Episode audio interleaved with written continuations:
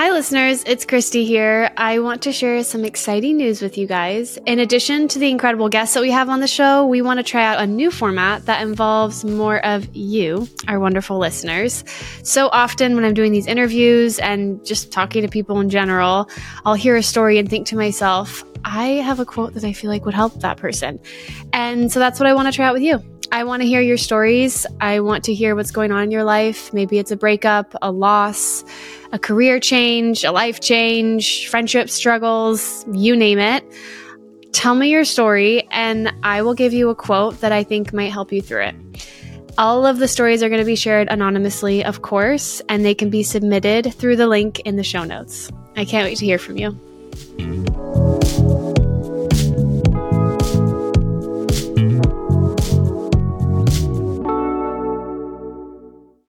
Ruthie Lindsey, welcome to the show. So thrilled to have you. Thank you for joining us. Oh, thank you so much for having me. I'm so glad to get to see your face and to get to connect with you. I know. Finally, for everyone, we were talking before the show about the fact that we've crossed paths so often on the internet for probably the past, 3 or 4 years since I started my page, really. Yeah. I started sharing your quotes at the very beginning because for those who don't know, Ruthie is an author and a coach and a speaker and a writer, and her words just focus on healing yourself and loving yourself, and they're just poetic and beautiful. And so I've been a fan for a long time and started sharing them very early on my page. So I'm so honored. Thank you so much. No, the honor is mine. That was a short synopsis. Tell us a little bit about yourself for those who do not know of your beautiful work. I'm an author, speaker. I get to, for lack of a better word, coach a lot of different people. I lead retreats and workshops, and so much of my work, I like to just call it unlearning and remembering.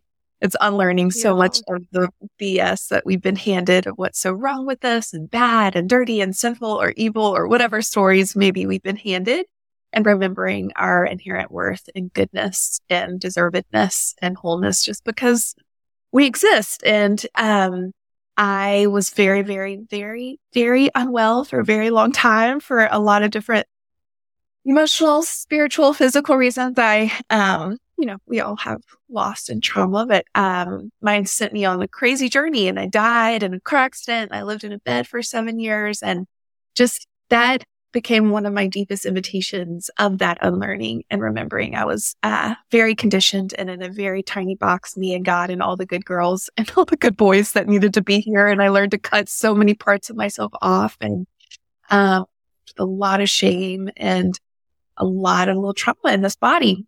So now I get to offer and mirror the things that I have needed. I only share things that I have needed so desperately. And so much of it is around nervous system regulation, getting back into our beautiful bodies that I left probably pre-verbally, honestly, because of trauma. And so, this work is, I think of it as a lot of what little Ruthie needed so desperately. And I just wanted to die for a very, very, very, very long time.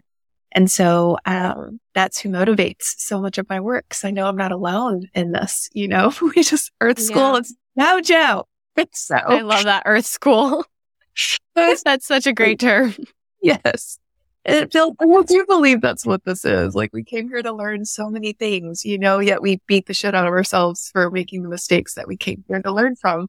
And Amen. So it's such a journey, but it feels like this work feels like the greatest honor and privilege of my life. It feels like it's my dharma. I don't think I lived through so much insanity for no reason. So anyway, thank you for asking. Oh, of course. So you touched on this, and you touched on it even more in your memoir, There I Am, that came out in April of 2020. You've had kind of a wild ride at this Earth School, as you call it. Could you tell us a little bit more about that wild ride and really what led you into this current path that you're on right now? Yeah, for sure. Kind of like I was saying, I grew up in the deep South. I learned to fit myself in a teeny, teeny, tiny box. Everything was about looks and appearance. And, everyone was doing the best they could and loved me the best they knew how. And my little highly sensitive empathic body dealt with a lot pre-verbally, and then died in a car accident. I was hit by an ambulance when I was a senior in high school and broke a bunch of things, broke the top two vertebrae of my neck and a bunch of other stuff, and was on life support for about a month. I was on life support for about a week, in the hospital for about a month. And back then they used wire and spinal cord fusions. And years later, that wire broke and pierced my brainstem. And apparently I'm the only human in the world that's ever had that. And I shouldn't be alive or walking or breathing or talking or anything.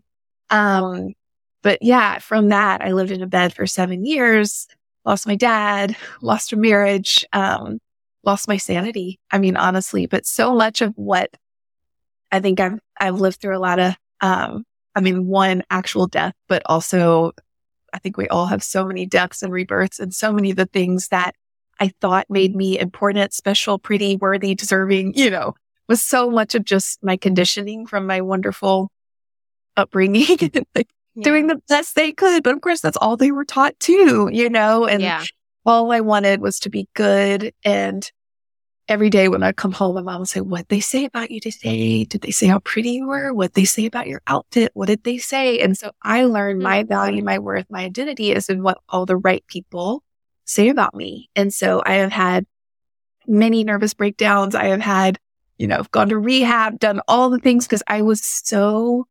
unwell. And all of those things became my greatest invitations into coming back home, to remembering my innate worth and divinity and goodness, and learning ways to practice that remembering and unlearning, because holy hell, our conditioning runs so deep, and it runs so deep for our moms and their mamas, and epigenetics are real. And so I feel like this journey has just sent me on the wildest path, and so much death and rebirth. But one of the things that I don't know where I heard it years ago, but it's like what we thought was the tomb was always the womb. And these things that I thought would kill me, would take me under, and all my existential crises, which I had plenty of an Enneagram for.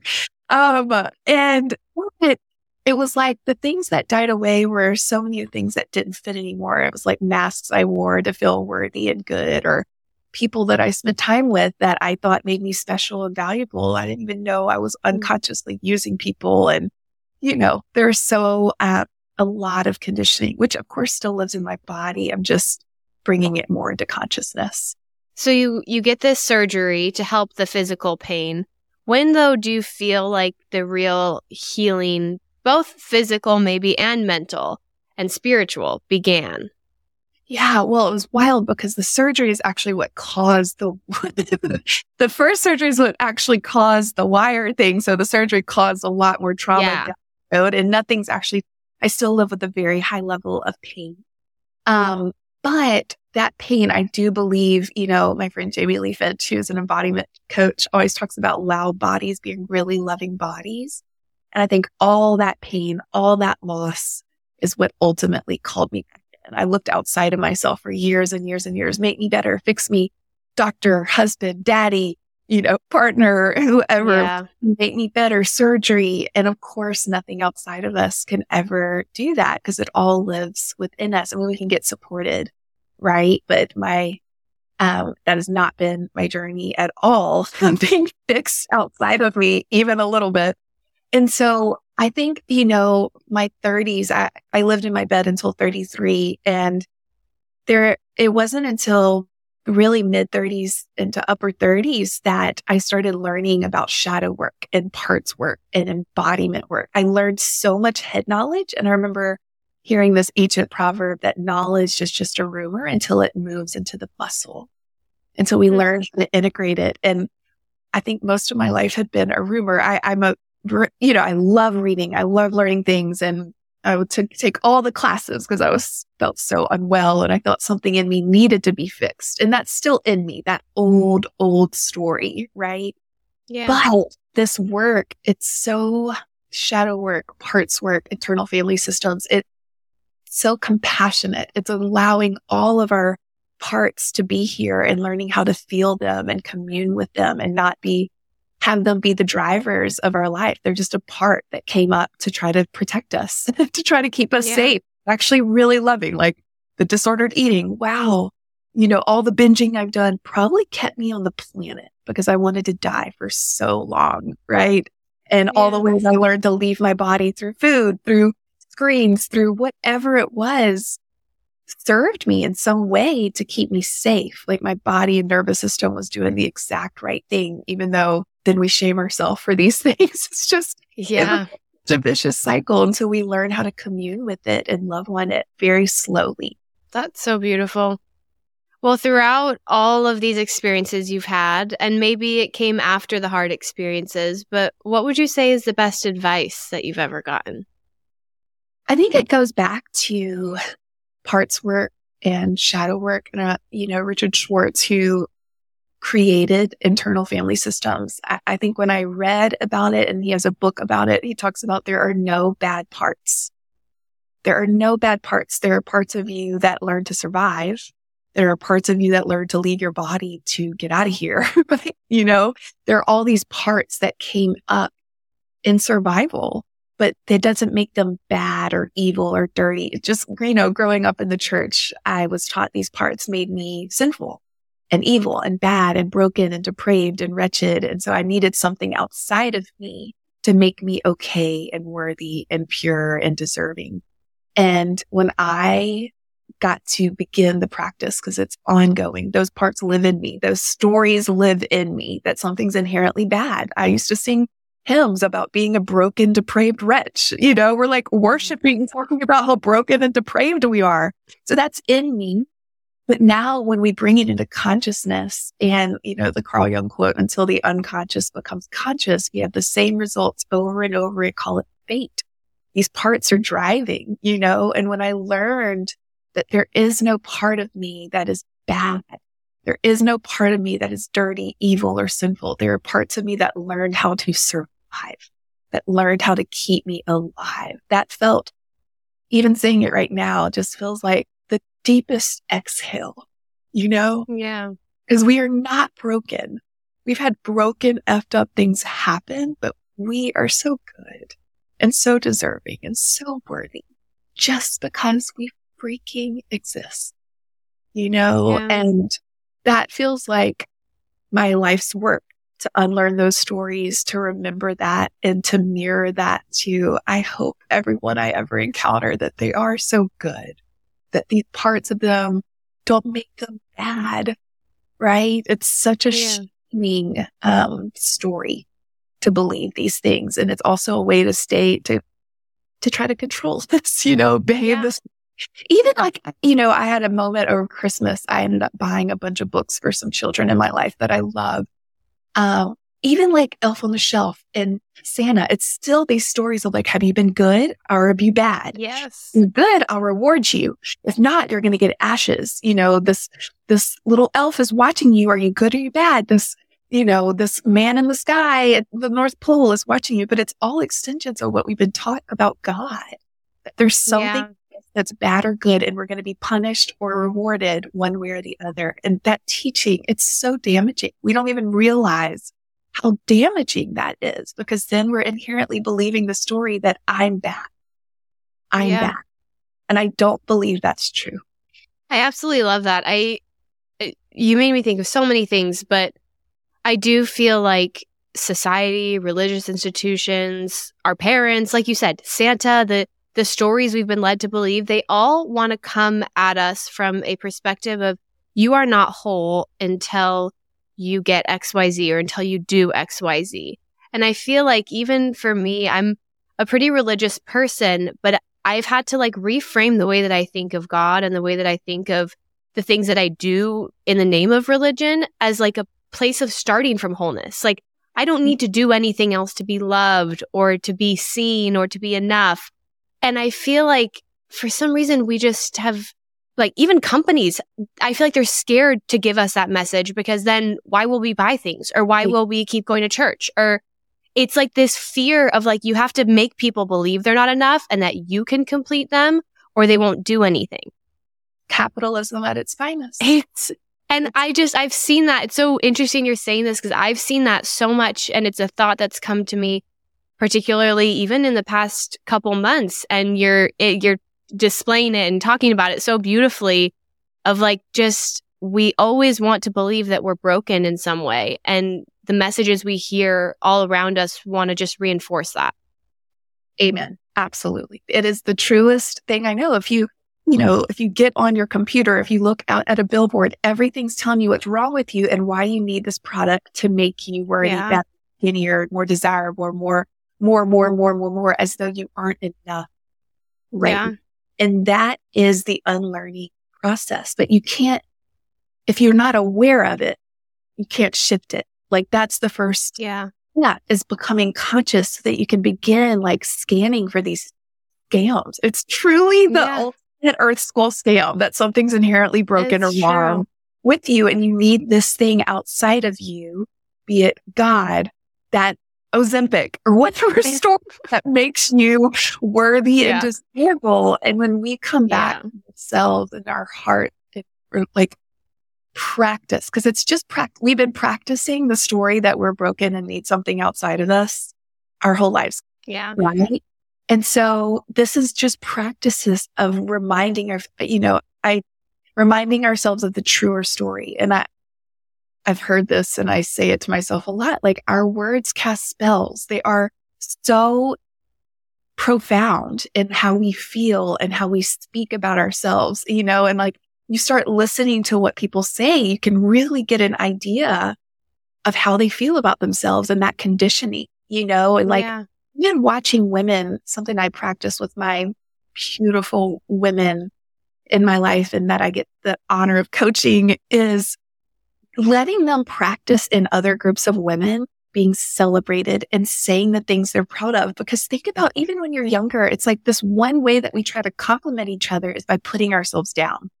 Like you'll hear say like, oh, I feel so gross and so fat. You're like, well, you look amazing. Look at how I look. Like, oh my God, I'm just sweet. And like, we think that that's complimenting them by putting ourselves down.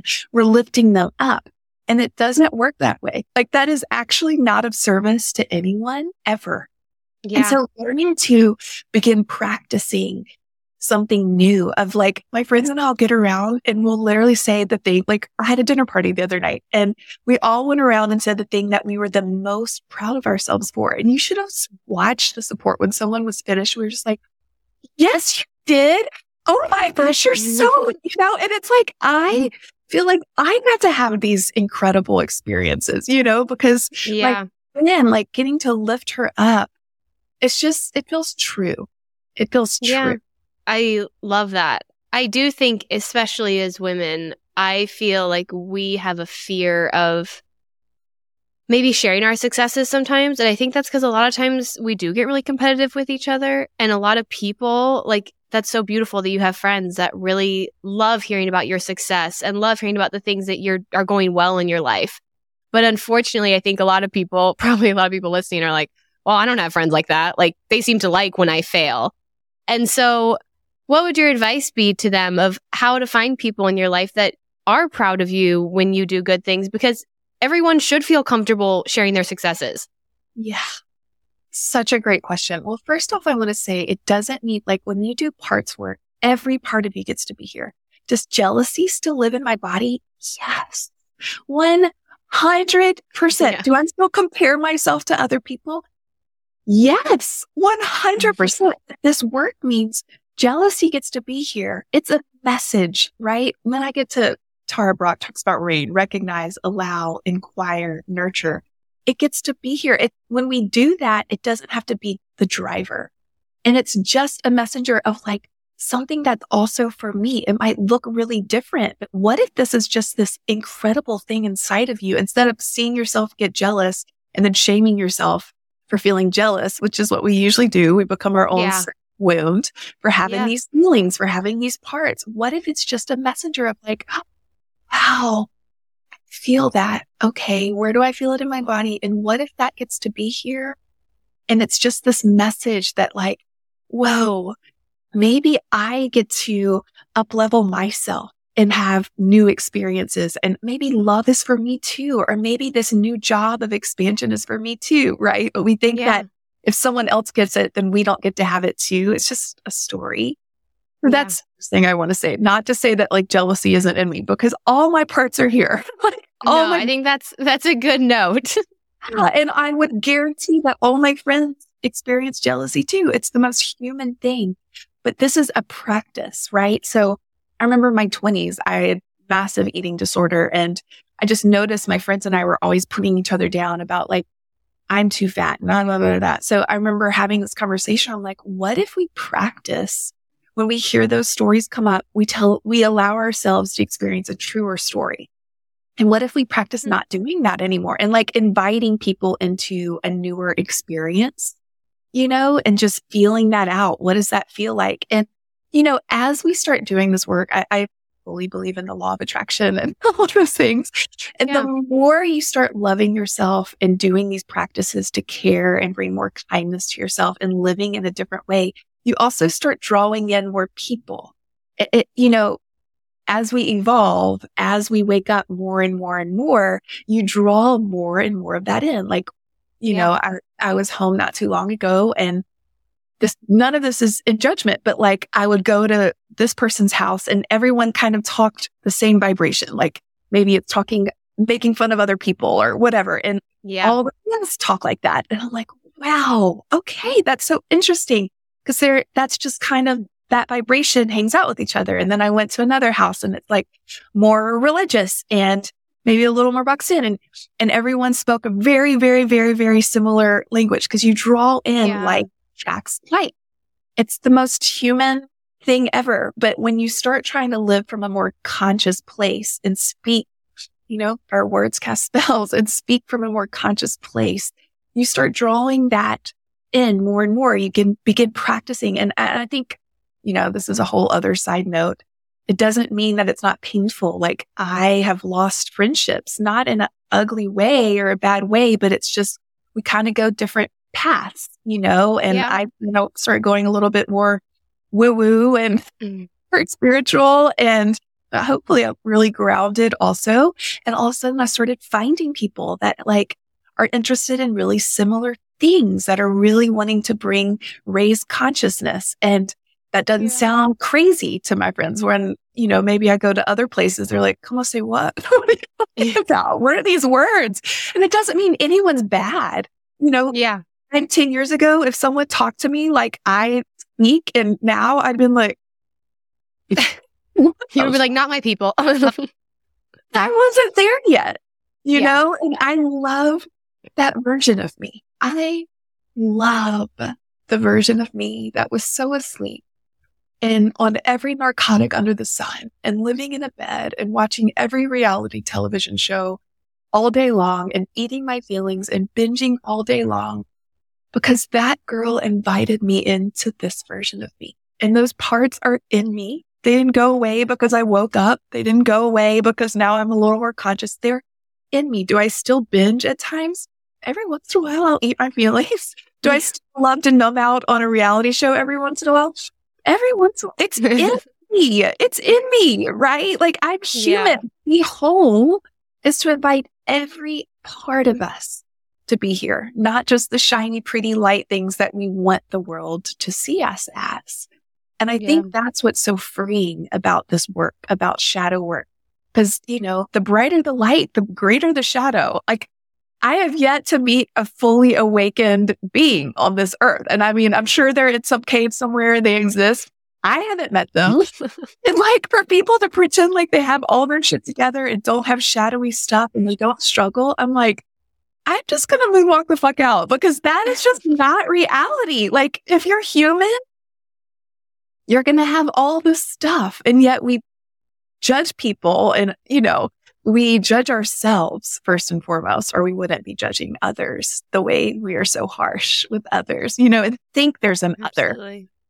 So this work is, it's a practice, and it's just the holiest thing I've ever known, because it's just the truest thing I ever know, that every part of, and then the more I unlearn and the more I remember that every part of me gets to be here, and really practice that and embody that, Christy, the more I know that that is true for all beings, the more I can like look at you and say, you could tell me the shadowiest, you know, darkest thing that you've ever done, the thing that you're like, this would get me kicked off the island. No one would look at me or talk to me again. And I could look at you and say, I love that part of you. And we can grieve it. And it doesn't mean that that part has to drive anymore, right? We can grieve it. We can be accountable for it. We can ask forgiveness for it, but it doesn't make you an evil, bad person. It makes you freaking human. And the way that we alchemize and transmute these things is by bringing love to them, because that was a hurt version of you driving, right? And it doesn't heal through shame. No one on planet Earth has ever healed through shame. Period. End of statement. We heal through kindness, compassion, and love. Period. So why do we think that we would heal by shaming ourselves for the mistakes we've made, for shaming ourselves for being human, for shaming ourselves for reacting in a way that our nervous system like froze or fought or, you know, like, yeah, of course, precious human, of course you did, right? But bringing compassion to those parts is how we shift and how we grow. I love that. It reminds me of a quote that I love. You can't hate yourself into a version of yourself you love. And I just find that so true. And yet, time and time again, we all resort to the fact it's like, oh, we overate at dinner. We have to feel a tremendous amount of guilt and hate our bodies for the next 3 weeks until we can lose that 1 pound or, you know, and time and time again, that's just the story that we tell ourselves. And it's so interesting because, like you said, has it ever worked? The more I bring that compassion and kindness to myself and my body, the more I'm able to be that compassionate and that kind to those around me, that especially the ones we were taught were other, right? Like, it's such an illusion, that illusion of separateness, that I am different from you and I'm separate from these flowers and these birds and these humans. Like, it's such an illusion that we come here and we believe. And so when I bring more kindness and compassion and care and love to myself, I am automatically a more loving being on the planet. I just am. Yeah. I think that is also the most beautiful part of your journey, of the journey that you share with others and the healing that you try and instill in others, because once we need more healed people, because those healed people will only generate more healed people. It starts with like one person at a time, and it's actually the least the least egotistical work we could do, because the more we love ourselves and accept ourselves, like you said, the more of that we have to give to other people. And hurt people, but healed people heal people. So it all starts with you. Yes. Awaken people, conscious people, bring consciousness. Like, it's just, absolutely, it's the truest. And I think so often, so many of the things that we've been taught are so upside down. Like what I sort of like, what's the upside down? It's so true. It's the positive opposite of that. Yeah.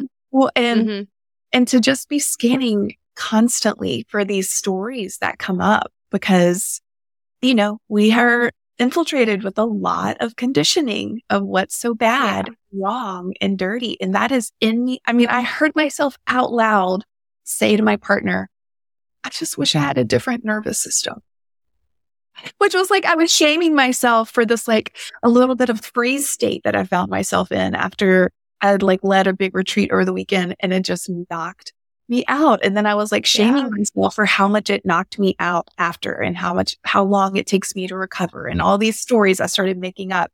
Like, I just wish, and I was essentially saying, I wish I was different than I am. Right.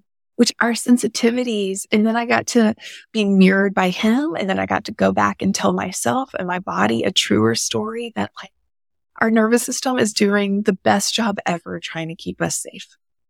The best job ever. It's so wise. It's so wise. And bringing compassion and care and love and kindness to those parts is the work. And, you know, like, I tell you that because I don't want in any way, shape, or form for me to come off as I've arrived somewhere and I have it all together. I will never, if I act that way, just lock me up. No. The fucking point. It is not true. It's not, and like even my work, there's no hierarchy in my work. You know, I'm like, I am not up here speaking down there telling you all little people. I'm like, no, we're all equal. I'm just here to mirror to you the divinity that is you. As I do this work constantly for myself too, because I forget all the time. And then I remember, and then I'll forget again. All the stories and all the shaming, and I'll beat myself up because hello, I have like so much Virgo in me. It's insane. And we are like emotional cutters. And my God, it's like the perfect storm, and it's perfect. That's my soul's journey this round. Yeah. Highly sensitive, highly empathic, and you know, have had a pretty dysregulated nervous system most of my life. And so giving myself so much care and compassion to those parts that learn how to survive is the sweetest, most loving thing we can do. It's so beautiful. And circling back, like the conversation we had at the beginning, if there is a God, if there is some sort of divinity or deity or someone who brought us down to this earth other than our parents, the last thing in my mind, like when I think about it rationally, that person or that being would think is, oh, I'm going to send down some broken people. Like, I'm going to send down some people who are totally in shambles and just have them figure it out. Like, that is not the loving being that I pray to or that I think of. And yet, for some reason, we think that that's just, oh, like he doesn't know it, but we are broken. Like, they don't know it. Whatever is governing this universe doesn't know it, but there's just a bunch of broken people figuring it out. Like, that is not it at all. When we think about it realistically, there's no way that's it. That's so real. It's again, it goes back to that illusion of separation that we think some big God in the sky is like, you know, are you good or are you bad? Because if you're bad and you're broke, you know, you're going to burn in hell. I'm like, oh, I mean, I believe if there's a oracle hell, like I've known hell. And I would assume most people that have listened to this have in their head felt hell. And I believe hell is the separation of love. It's the illusion of separation. And if I feel one of my oldest, deepest wounding stories is I'm alone. That is one of the oldest stories that I've told myself is I am all alone. And I thought separated. And it's a lot because of wounding and trauma. And, you know, I totally logically understand why. And that has lived in my body. And for me to allow myself to receive and experience love through, you know, a lot of times for me, that's through Mother Nature. Like that's through being with trees and birds and animals and the kindness of the woods. And, you know, it's like we get to go in and feel how connected we are to all things and how much love and beauty. Like, why would a God that or whatever you believe, something's out there that is so much, it's so much bigger than us and loves us so freaking much. You know, and I mean, as woo-woo as I am, I'm like, that is what motivates me more than anything on this planet. Like, I know there are people that I grew up with at the church think I'm going to burn in hell because I believe, I'm like, I am so obsessed with God on a level I can't even describe to you. Oh my gosh. Like, and I feel the divine, whatever you want to call it, like it's in everything, you know, I'm all just extensions of this divinity. Play this round, I'm playing the role of Ruthie, and this round you're playing the role of incredible Christy, and I'm getting to experience the divine because I get to sit across the room. And what an honor is that! Wow, like that is just that's so holy, and we just forget. I forget all the time. I forget all the freaking time. But my higher self knows that's true. So beautiful. I usually have this whole set of questions that I run through, but honestly, this was more beautiful than any conversation I could have led. It went to where it was supposed to go. Ruthie, thank you so much for sharing your wisdom and your light and your divinity with us today. For everyone who wants to keep up with your work and hear more of you, which I'm sure everyone does after this episode, where can we go to follow along, to support you? Let us know. Thank you so much. So my number one thing would be probably my Substack. It's called Love's Invitation by Ruthie Lindsey, L-I-N-D-S-Y. I've definitely been putting a lot more energy into that than probably social media, just for my own brain. But I use Instagram and things just to kind of push people into that. But my Instagram is Ruthie Lindsey, and I still use that for sure. And then my website is ruthielindsey.com. And on that, you can see like ways to work with me. I do one-on-one coaching, but I also do group things called the Sacred Rebel, which is really fun. And I do lots of online retreats and live retreats and workshops and all kinds of awesome stuff. So that's where you can find what I have coming up. I have a retreat called the Sacred Rebel Retreat coming up in April for a weekend. That's going to be really amazing. And so, yeah, there's lots of ways that we can stay in touch. Ugh. Wonderful. Well, everyone go follow along, join the retreats. This, again, thank you. It was a beautifully grounding conversation and has made my whole week better. So thank you so much for joining us on the show, Ruthie.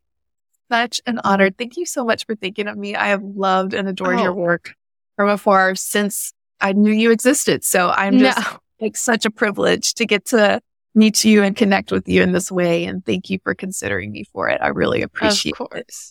Of course, the privilege is mutual. Thank you, Ruthie. And to all of our listeners and those watching, thank you so much for joining us on The Shift. Don't forget to subscribe. Let us know what you think of the episode, and we'll see you next time.